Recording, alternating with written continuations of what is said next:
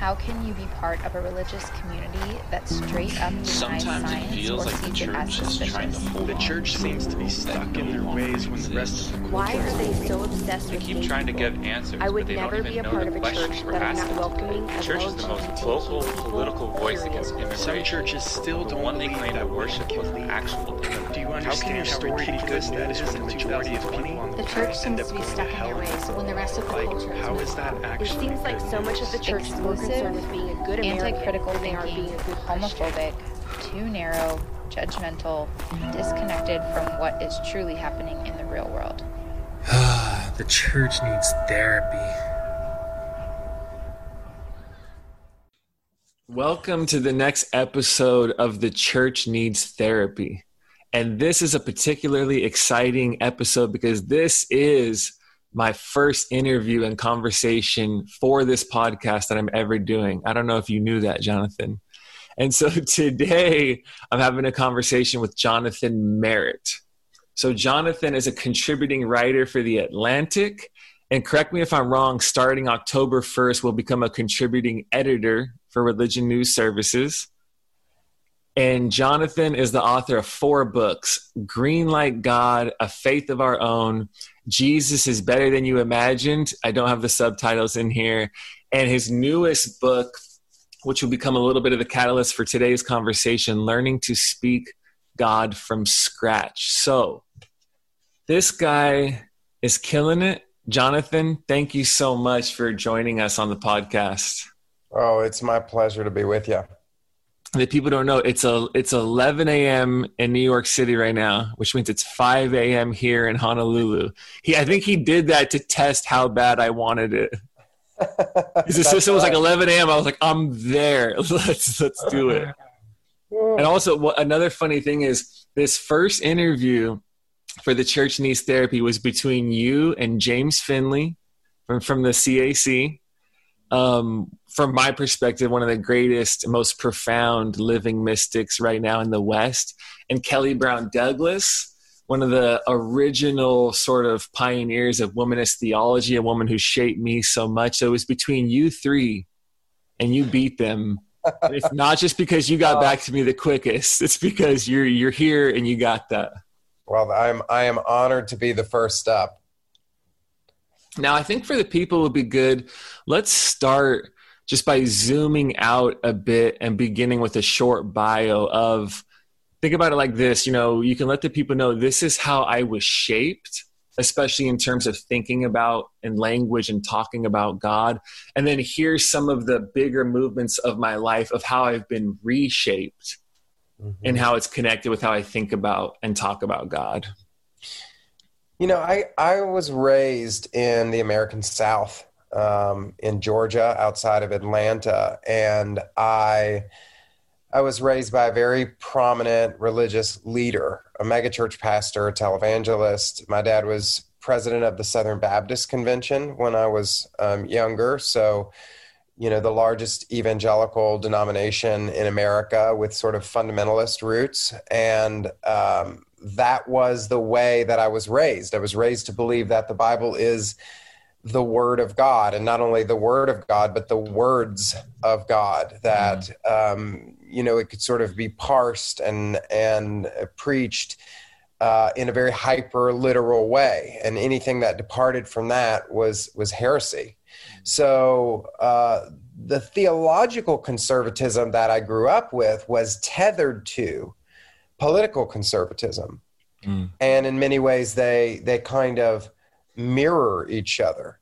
And so I grew up in a home where my dad used to say he was to the right of Ronald Reagan, Mm. and I you know grew up watching. Um, conservative uh, Christian programming and you know reading Ann Coulter books. And uh, when Fox News came out, I was an avid Fox News watcher.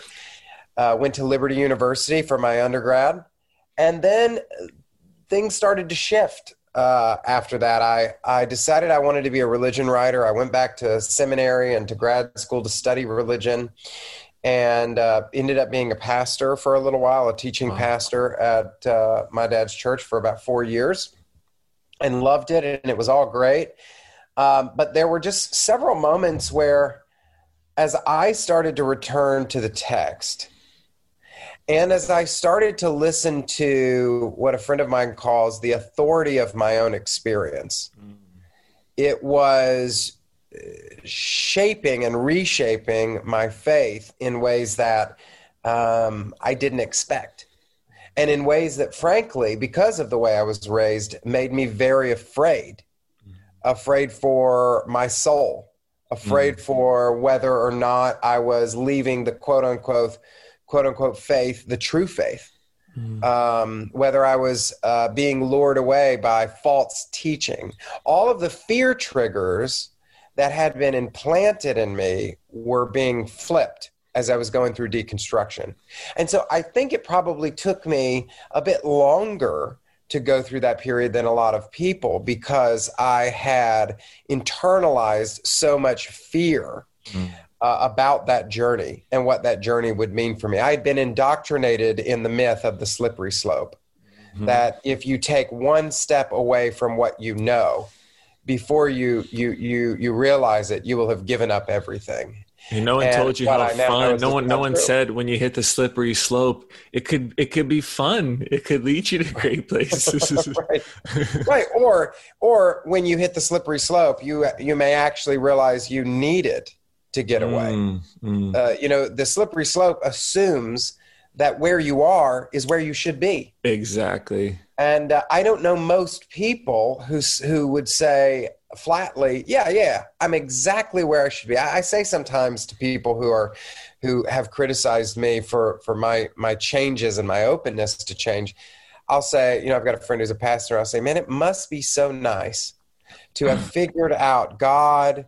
And life and the universe when you were 23 and in your MDiv. How wonderful that was. Because there are some people who literally have not changed, they mm-hmm. haven't shifted at all uh, their beliefs. And that is just not my experience. There's a there's a great quote, by the way. I'll tell you that, and I, I, I love this quote. I don't know if you've ever read any Christian Wiman, great theologian and poet, teaches at Yale Divinity School. Mm. But he says, whatever faith you emerge with at the end of your life is going to not be simply affected by that life, but intimately dependent upon it. Mm. And he says, if you believe at 50 what you believed at 15, then you have not lived or you have denied the reality of your life. Mm, and so absolutely. any changes that I have had, you know, in my life have just been learning to accept the reality of my life, the authority of my own experience, and seeing the text for mm. what I mm. believe it really says. Yeah, no, that's one. When I hear that, I'm always so fascinated with people's experience who grow up. Like, you can't kind of grow up more in the church when people use that language of growing up in the church. Like, I didn't even know there was a right of Ronald Reagan in the 80s until now. I didn't even know that was possible. Mm-hmm. But I always laugh because I didn't grow up in the church at all. I had a whole different life. And so my friends who grew up in the church, as we're older, trip out on my life and think it's fascinating what I went through. But I'm like, what? I didn't know kids raised Christian flags in class to like ask for an answer. Or I remember I actually ended up after University of Hawaii finishing my undergrad at a, a an evangelical Bible college in California and uh, and it was a very charismatic one.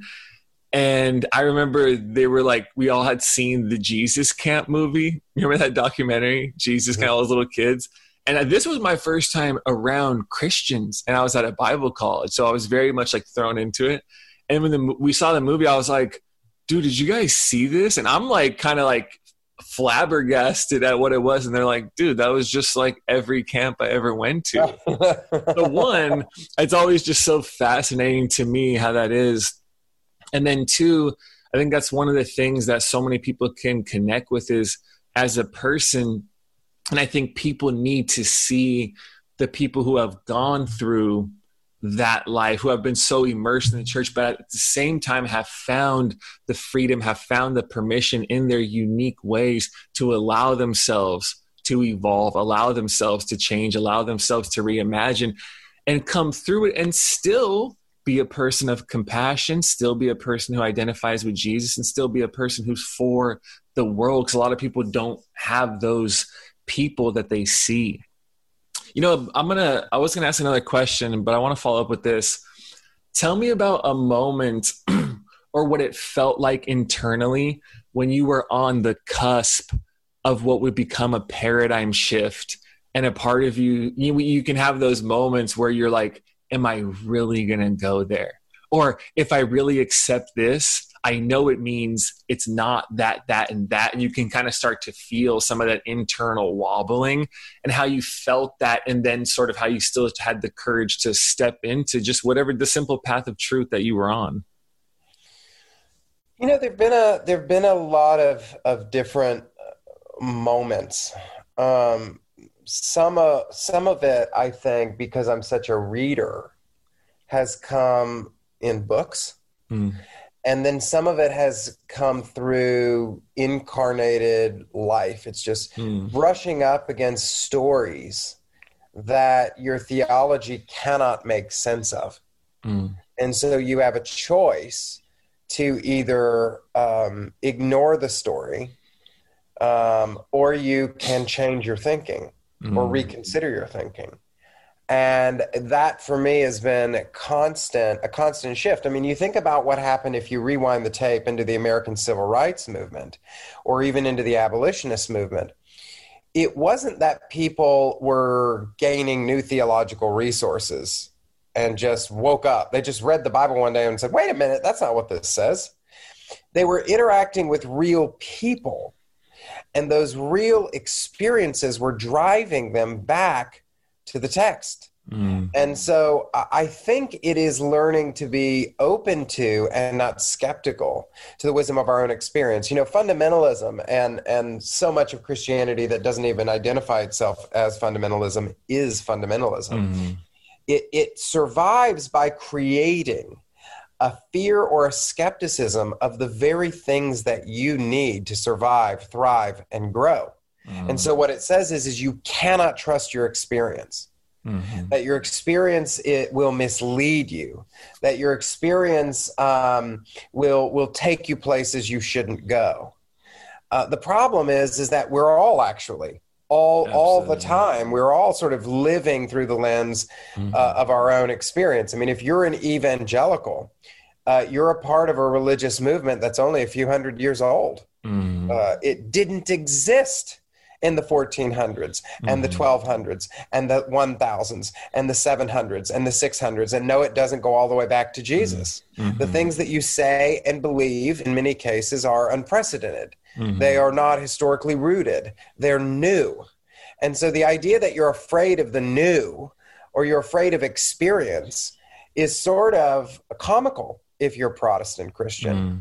And uh, I always try to remind people that they should feel the permission to do what they are already doing, which is, to borrow a phrase from Fre- Frederick Buechner, to listen to your life mm-hmm. and that your life there there's a there's there's a kind of knowing that comes through your life mm-hmm. that doesn't come through other things mm-hmm. and so allowing people to listen to that once i gave myself permission to listen to the authority of my own experience mm-hmm. Uh, it it changed everything and and you know I, I sort of identify as a mystic and that's i think mm-hmm. one of the things that christian mystics have always done is to listen to their own life experience, knowing and trusting that the spirit is intimately connected to our actual lives, that the mm. spirit is intimately connected to our actual relationships, that the spirit isn't confined to or restricted to uh, a book or a set of books waiting for us there to show up, that the Spirit is intersecting us in the places and spaces where we find ourselves every day. And so, mm. learning to look for the for the Spirit in those places and allowing the Spirit to change us, I think, is incredibly important. So good. Yeah, it's one of the things, even from the beginning of our community, imagine that we've said is we ask our elders for guidance and we ask them for wisdom, but we never ask for permission. Mm-hmm. Simply because that permission comes from what you're saying, the authorizing presence of the spirit within that's living in and through, and some might even say as your life. And I think coming through when you have authoritarian kind of structures around you growing up, church, family, it's all obviously interconnected. It's so fascinating to see how scared and I understand how scared people are to lose those external authority sources as the permission givers as they embrace their own inner authority. Because there is a loss that differentiated self gaining your inner authority. There's a real loss of mom, dad, pastor can't just tell me what it is. So it's both terrifying, but then as you know, when you go through it, liberating because you start to trust that experience more. I'm glad you said that because I think that's so central to the whole journey you're talking about.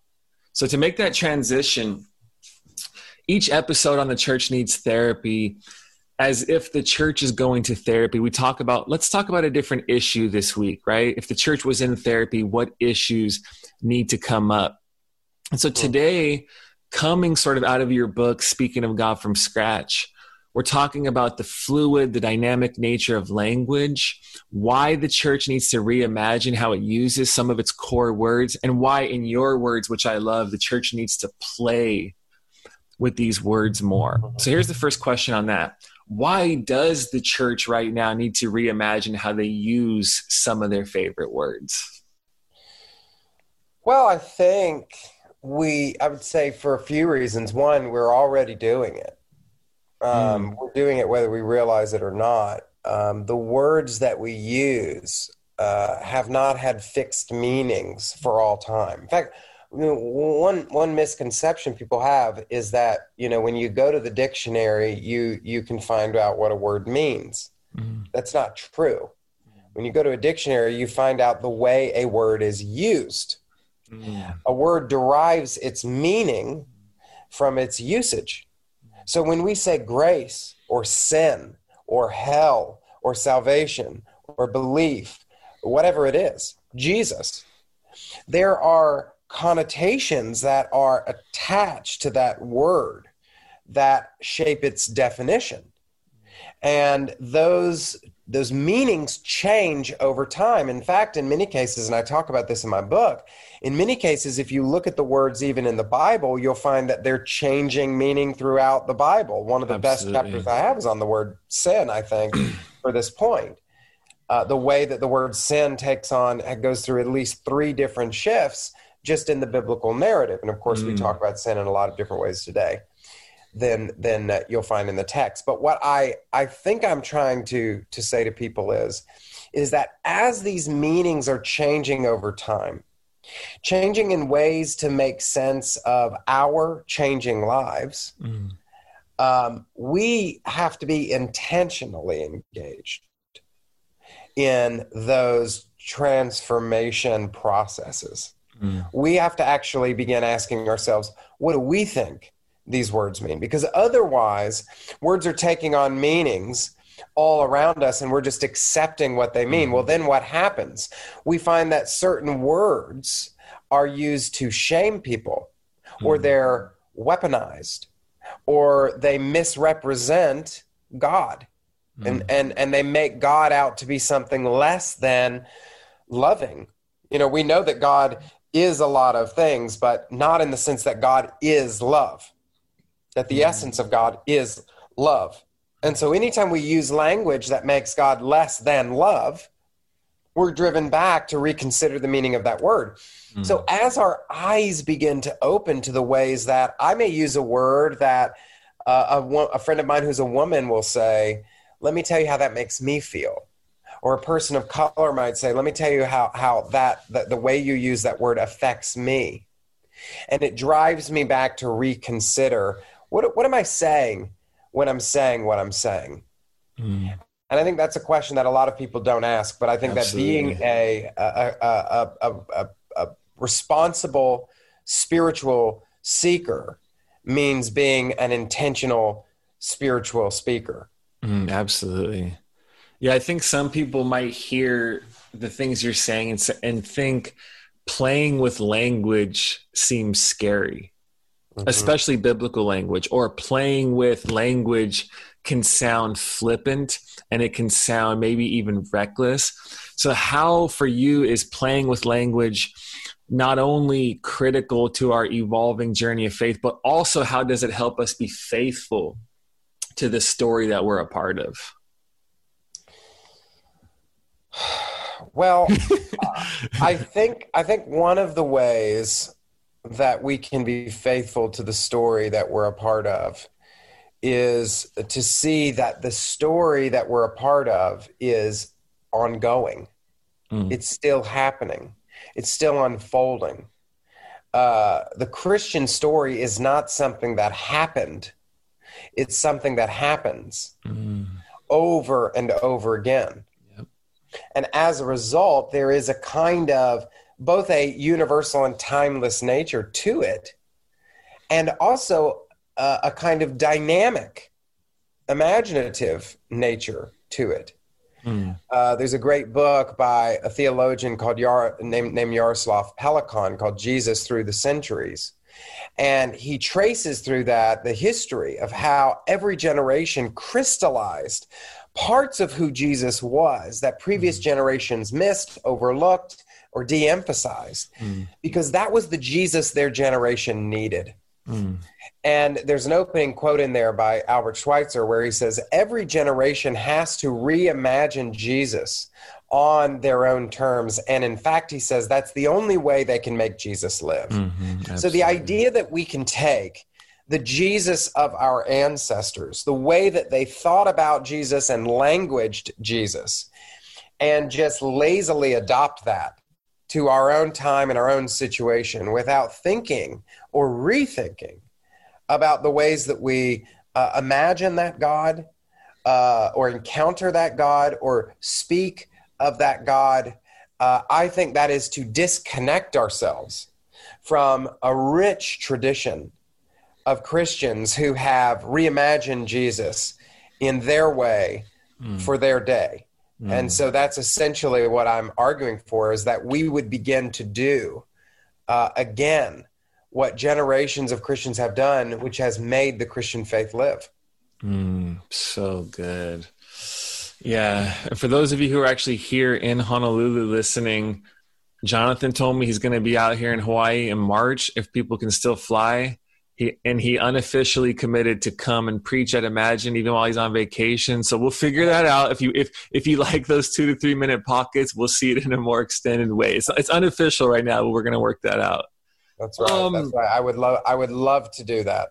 Oh, you heard that. You hold him accountable. You can remember that right here, man. Uh, let's let's do a little exercise. I think all the framing of what you do is so good, both out of your own experience. Here's how language has evolved. I reconsider the meanings, even as my work as a religion writer, as a Christian today.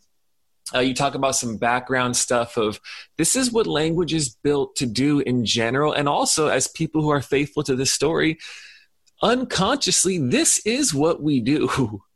You know, no matter how much people are committed to fixed ways of thinking about it, even if it's just in small ways within a framework they've adopted, they're still doing this, right? We all are doing this, right? Mm-hmm. So what mm-hmm. you're saying is, but if we're conscious of it, if we embrace it more, we can sort of be a part of the co-enacting, the co-creating of where this is going and kind of what we do with it in our time to even be more faithful, which I love. Mm-hmm. So here's, I heard you talk about this before and I thought using these texts to think about this is so good and also sets us up for the exercise. So I've heard you talk about the first Corinthians when I was a child, I talk like a child. And then the Jesus, you know, you heard it said, but I said, and how those are connected to sort of our language and our God talk evolving. So tell me a little bit about what those mean to you and how you think about those things connected with our evolving language. And then we'll do the Jonathan Merritt version of you heard it said, but I said, and then we'll actually look at some of the specific words from your book. Oh boy, you've got you've got you're gonna you're you're gonna really test me today. So I would say uh, I would say the, the idea is, and I think people people misunderstand what the Christian life is. I think people oftentimes think that the Christian life is uh, attaining something static mm-hmm. or you know believing in christianity the way that you believe in math mm. that you can learn the formulas and that once you learn the formulas you've kind of got it And then the only thing that you have to do is to just go teach people math. Of course. And so that sort of is what churches do. You know, churches become kind of boot camps, certain kinds of churches, I should Mhm. say. Mhm.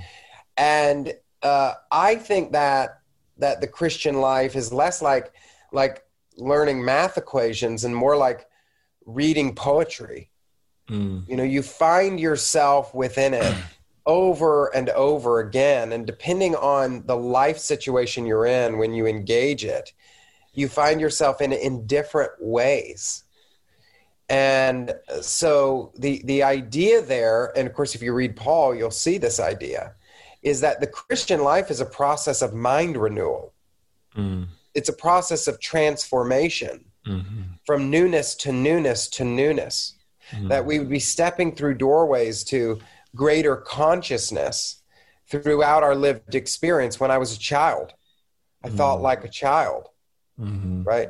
I spoke like a child, and then I became an adult.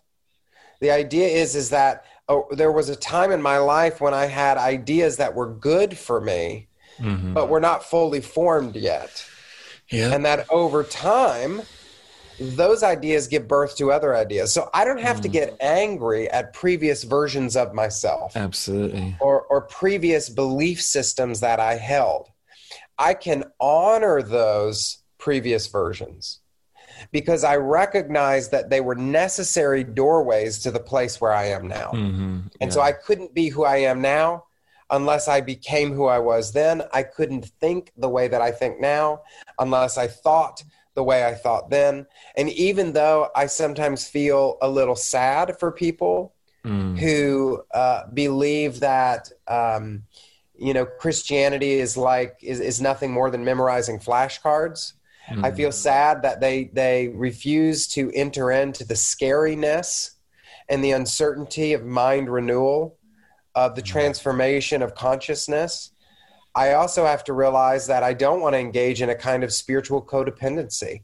Mm. That means that that I am somehow affected by somebody else's inability or unwillingness to engage engage in mind renewal or consciousness Absolutely. transformation. And so, you know, each person, if they are going to, to walk this journey, will do it when they're ready and on their Yeah. own time. And so I've, I've come to realize the Spirit doesn't need my help to nudge them along. Absolutely. Yeah. And I think that's especially true for pastors if they want to embrace a community, not only that's evolving as a whole, but allows people to be in different stages of the journey as well. So often when people are frustrated with somebody who may not be where they are, my question is always like, why can't you just let them be? You know what I mean? It's it's amazing how hard that can be, especially for leaders and pastors who I think one of the reasons why it's challenging for them is they can personalize a person's lack of growth and feel like it's totally upon them and it actually makes them feel bad. But I'm like, that person, that's one of the mysteries of consciousness is they wake up when they do. And that person may have taken two steps and they might stay there forever. Right, their language, their it, it might not grow. That person might keep going, but it is that's such a huge thing is to allow yourself to be on that unfolding journey, but also to learn how to have the courage to call people forward as a leader, but also have the courage and the entrusting of them to let them be where they are. You know, when when that can be a huge, that can be a challenging thing. I think. Hmm. So let's look at some of these words. This is the Jonathan Merritt. You heard it said, but I 'cause I think that though that phrase from Jesus and the way I've heard you talk about it is just so good. So you heard it said, but I say, what are these newer ways, these newer, how are we playing? How is Jonathan Merritt? How can the church possibly play with these words in newer, more faithful, more helpful ways for where we're trying to go? So one of the words you talk about in your book is the word mystery Mhm. right? So if the word mystery is something we can play with, it's something that has a huge benefit for us in our time today. Tell us about how that word can how we can play with it today so it's beneficial in our own journeys not just personally as we grow but also in our communication and our connection with people You know, mystery is one of those words that I didn't, um, I didn't really grow up with. Uh, so in this case it's not you've heard it said it's you really haven't heard it said Well, And now you know, we can say this. it wouldn't it wouldn't be that I never heard it, but it was something that was that that when it was spoken, it was like a puzzle that had been solved Mm. and or that was waiting for us to solve it. So it was mysterious until we studied it, and then it was no longer mysterious. So the idea that we were stewards of the mysteries of God, it's like, yeah, yeah, we're God's mystery, but we can sort of basically figure God out.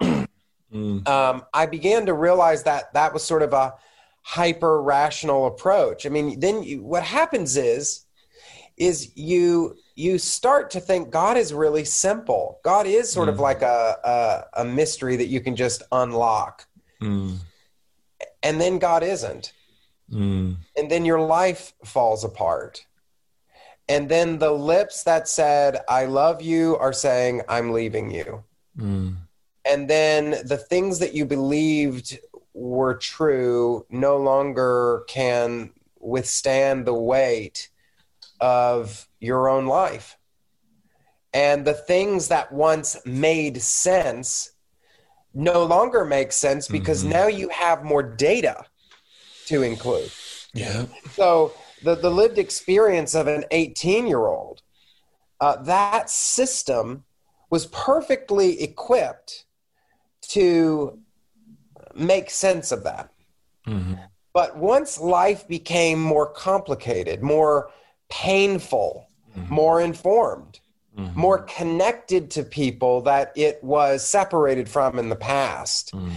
You begin to find that God seems a little more enshrouded in uh, a cloud. Mm. You know, uh, Thomas Aquinas once said that the highest knowledge of God is to know that we do not know. Mm. That if you really know God uh, as much as you can know God, you're going to say you don't know God, right? That that embracing mystery is sort of this high watermark uh, of faith. And I, I began to think then, well, then maybe faith is just the unknowable stuff. So you can go either direction, right? The, the the way that you're raised in a hyper rational setting says mystery's like a math equation. You just have to learn the rules, and you can punch all the numbers, and then you'll figure it out. The the other side, which is sort of the cynic or the skeptic or the um, uh, the agnostic, uh, and I don't mean agnostic in a, in a in a in a cognitive sense, but just sort of the person who says, "I don't know what you can know, but there's yeah, something else." yeah. um, that person will often say the mystery is the unknowable. You can't even, you know, well, you know, who can know God anyway? God's just so far out and disconnected, and we can't really know God. God is just a big uh, mystery. And as I say in the book, I was talking to uh, a, a friend of, of, of mine who's uh, a Catholic mystic. And I said, well, you know, what about mystery? What do you do with mystery? Like, why do why would somebody waste time trying to know the unknowable? Mm. And I remember this person says to me, maybe that I've misunderstood what Mm. mystery is. Maybe mystery is not something that is unknowable. Maybe it's something that is infinitely knowable Mm. that you continue to know and to know and to know. And as you get older and you're transformed by the renewing of your mind, by your own transformation of consciousness, you're sort of approximating yourself eh, closer to the divine. You're beginning to know the divine in some way. But because the divine is so infinite, is so infinitely knowable, the more you know about God, the more you realize you don't know the more you know about God, you're not getting closer to a full knowledge of God because it's an infinite knowability. Mm. And yeah. that concept of mystery, I think, Mm. Takes us away from hyper rationalism. It takes us away from cynicism. And it and it transforms the spiritual life into the endless adventure that it can be. Absolutely. So that's why I think we have to So reimagine good. what mystery is. And I think that's a way to reimagine it that could be helpful for all of us. Yeah, I'm gonna tell you this quick story. Then I want to ask a follow up question based off of that. remember When I was 24, I was living in Costa Mesa at the time, and I was on a it was like a late night walk. It was essentially contemplative walk, being present. You know, not nothing really specific happening. And at that point, I was smoking a black and mild because that's just nostalgia for me as a child. And I remember as I was walking, it was sometimes as I'm in my whatever my spiritual practice looks like of silence. Oftentimes, I will be speaking out loud very slowly, very, you know, in it's in my head, and I say things out loud. And it was like this diatribe just formed in my mind, and I said it out loud when I was walking, I said, It's those moments where you just know. Mm-hmm. And then another voice said, Know what? And the first voice said, I don't know, but you just do. And the reason why that story to me is so important when we talk about things like this is, and I want to ask you this question.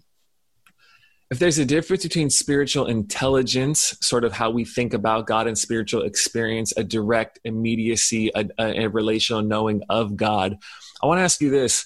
What is the connection or the relationship between spiritual experience, being known, being seen, being loved by God, and spiritual intelligence, allowing your view of God, your language of God to change. Because so often what I see is I think people who have a hard time allowing their views of God to change, they have such little inner experience, which means they have such little, what you said before, inner authority. So it's like if you take away the beliefs, if you take away the belief system, if you take away the way they've always done things, that's all they had.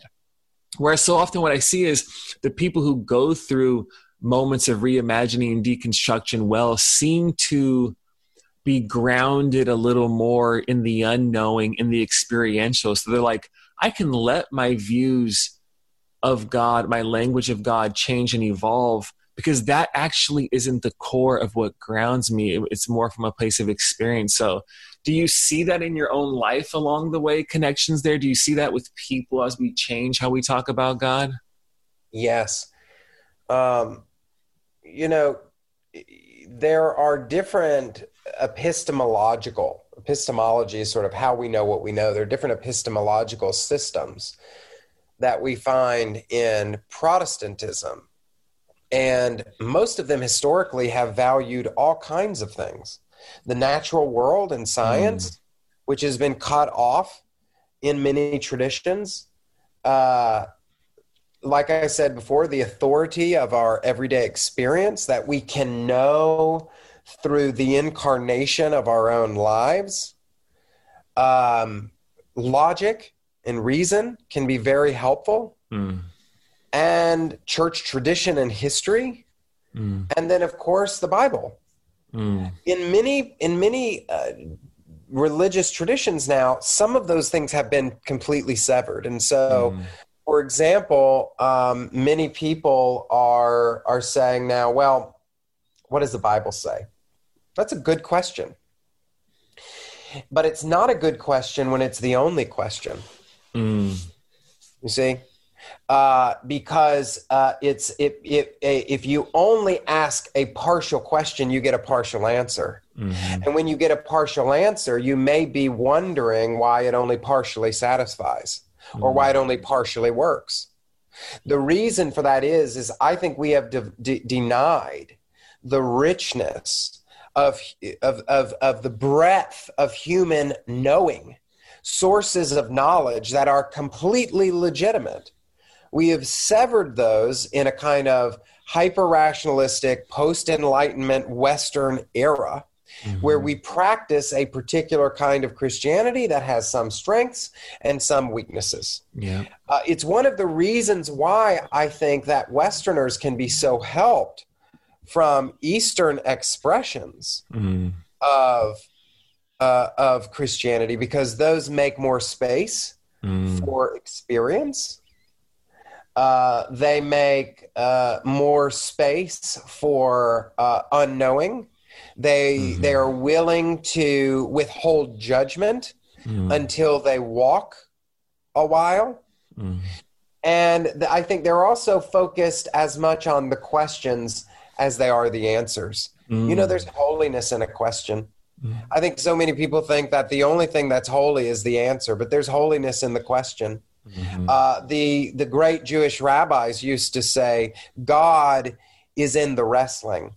Mhm. God is in the space between the letters, Yep. between That's the so good. words, between the sentences, and between the paragraphs. That, that the Spirit is flowing in the midst of all of this.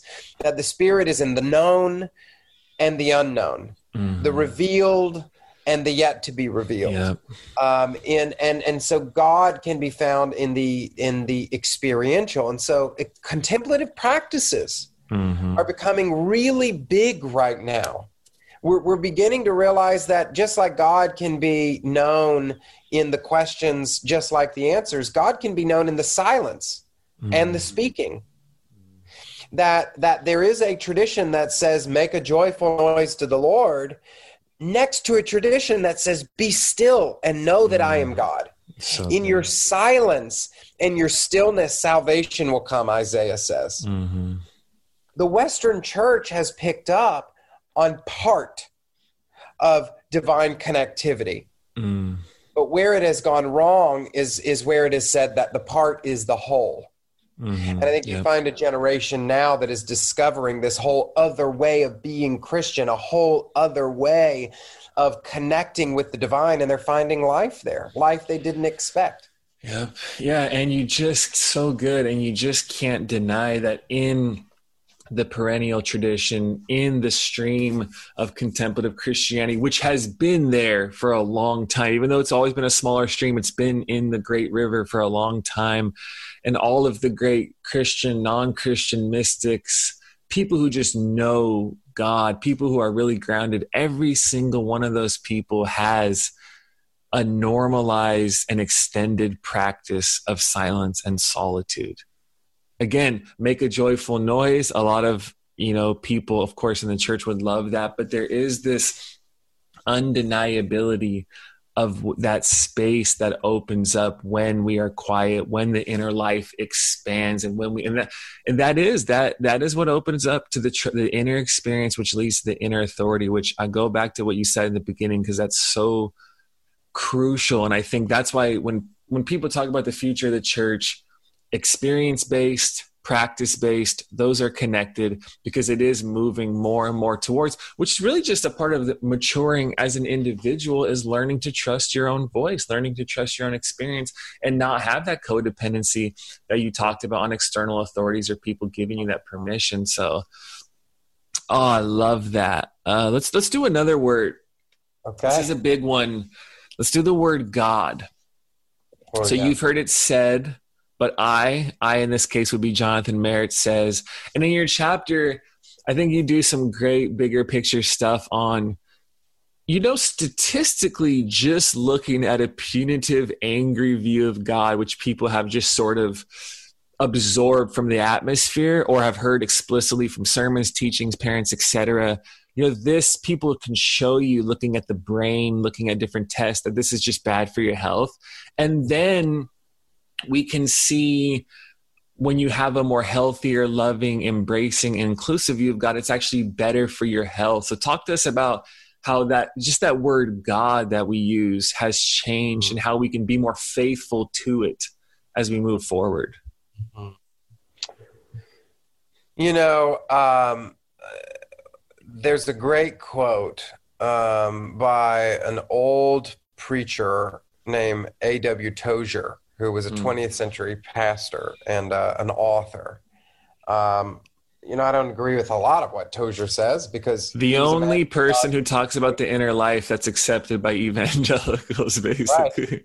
truly but he says um, you know that that that what comes to our mind when we think about god is the most important thing about us Mm, and i tend to think he's right or at least almost right it's very very important that that if you believe that there is to use tillich's phrase a ground of all being mm, like that God doesn't exist God is existence Yeah. itself, Absolutely. Mm. right? Ex- this this idea, like, do you believe God exists? No, I don't. I don't think existing is something that God does. Mm. I think that God is existence. So whatever you want to call existence or being or reality, that's Mm. God.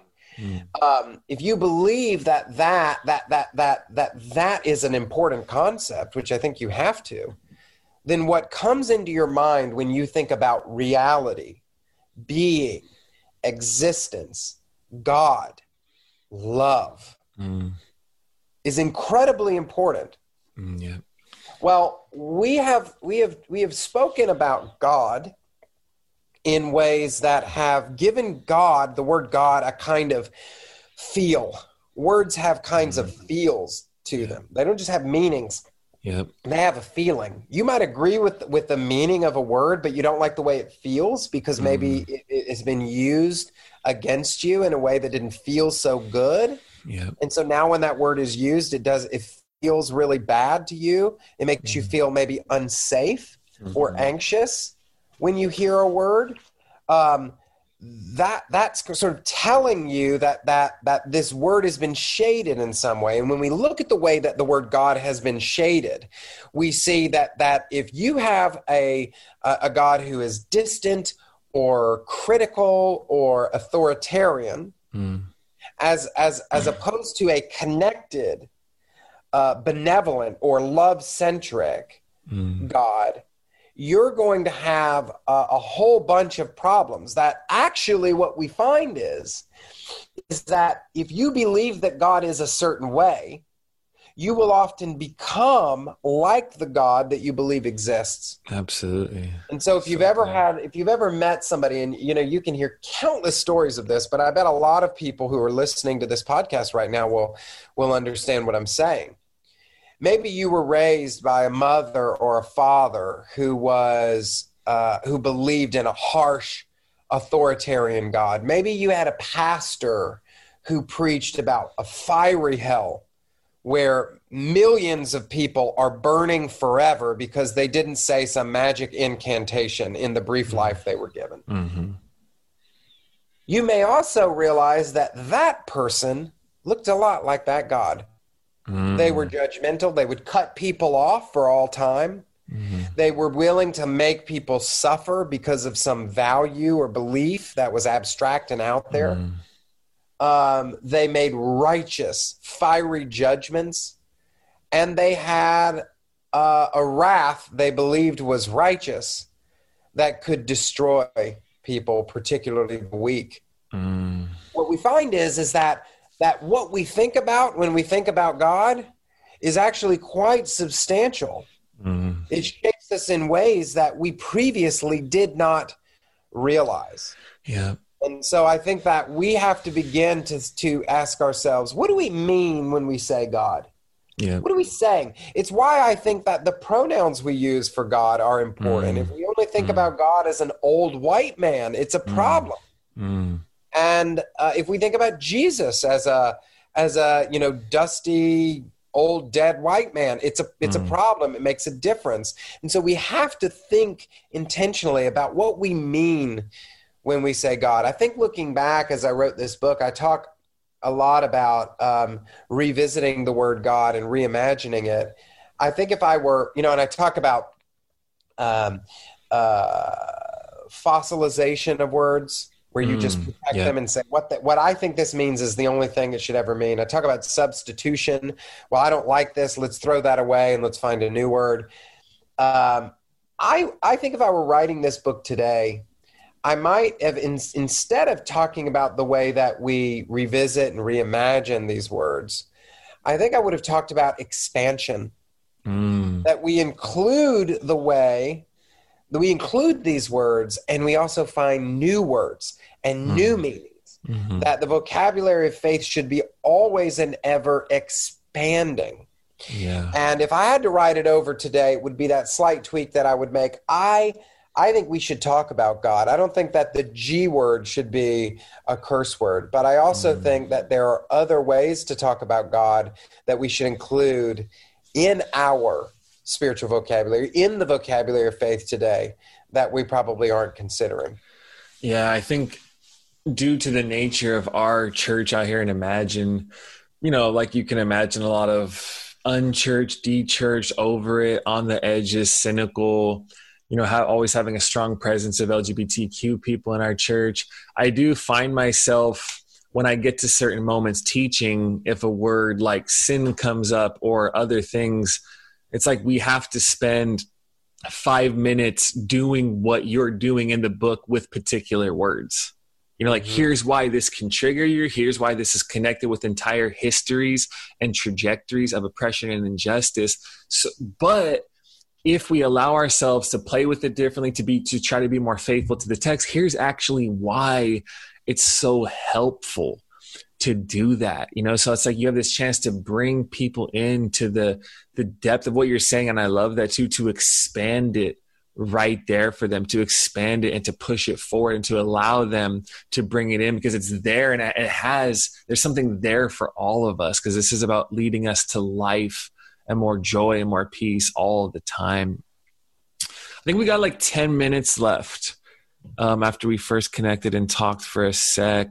I'm going to skip over a couple of the words because I want to give you a chance just to conclude by sharing some of your heart for a couple people. Because when I think about this book, when I think about language evolving, connected with our faith, changing and evolving, and how those two are so connected, here's my question. What would you want younger people who are newer to the faith and this journey with Christ and the church to take in from this? And then what would you want leaders, pastors, and more experienced Christians, I just mean people who have been in the church for longer, to take away from this? Because so often when you finish a teaching, you say something, you're like, here's what this really means for where you are in the journey, and here's what this means for where you are.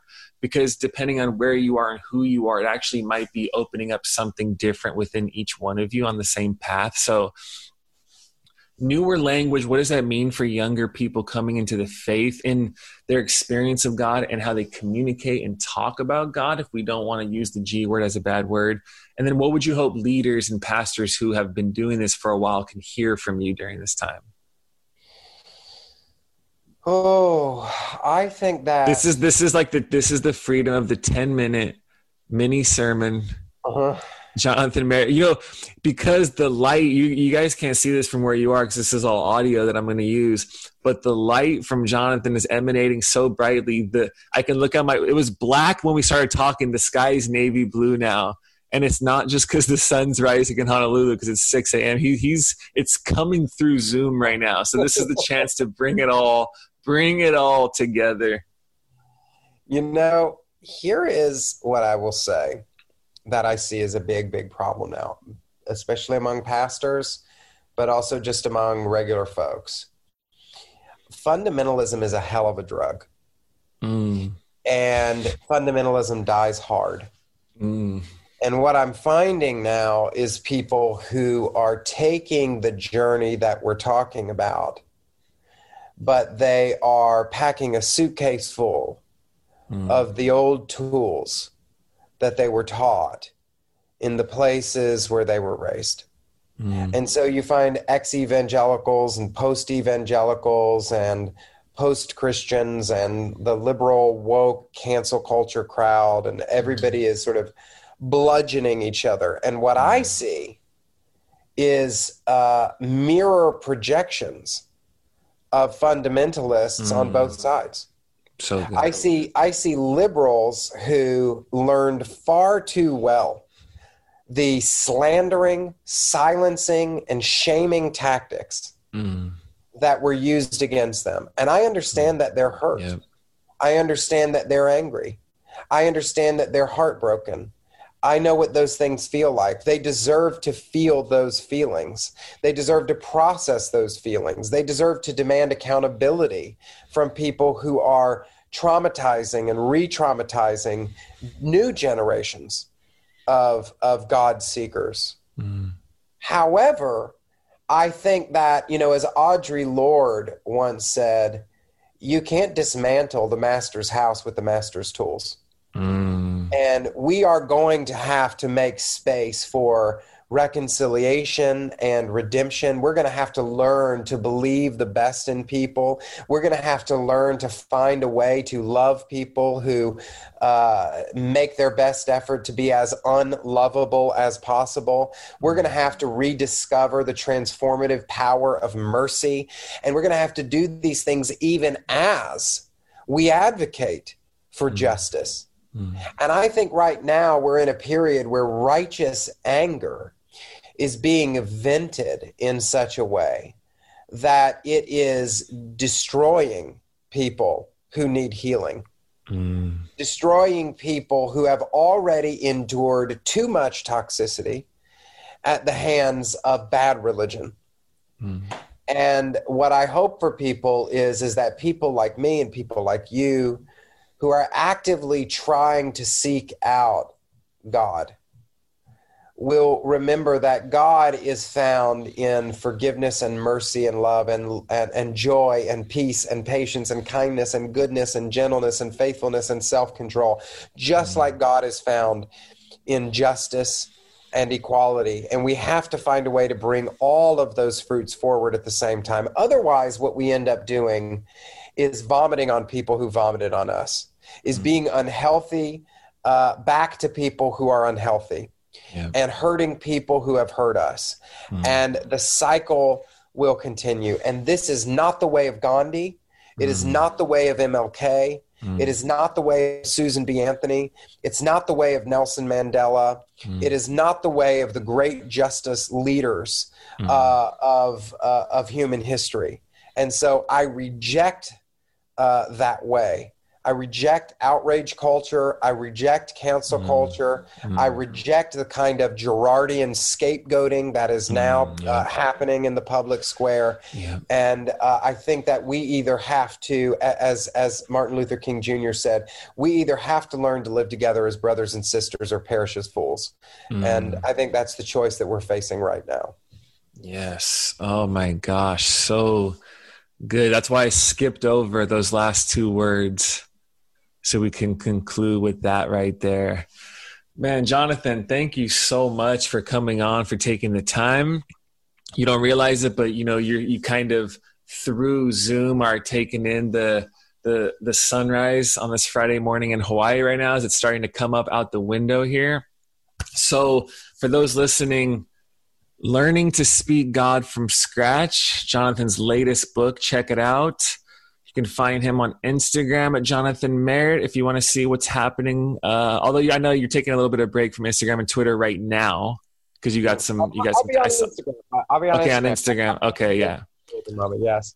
Yeah, uh, you can find all everything he's ever written at the Atlantic. You can find him at Religion News Services. You can just Google him, and he's one of those names where you can Google him and find him in many different places whether he wants to be there or not, he's there. So you can find him all over. So check out his latest book.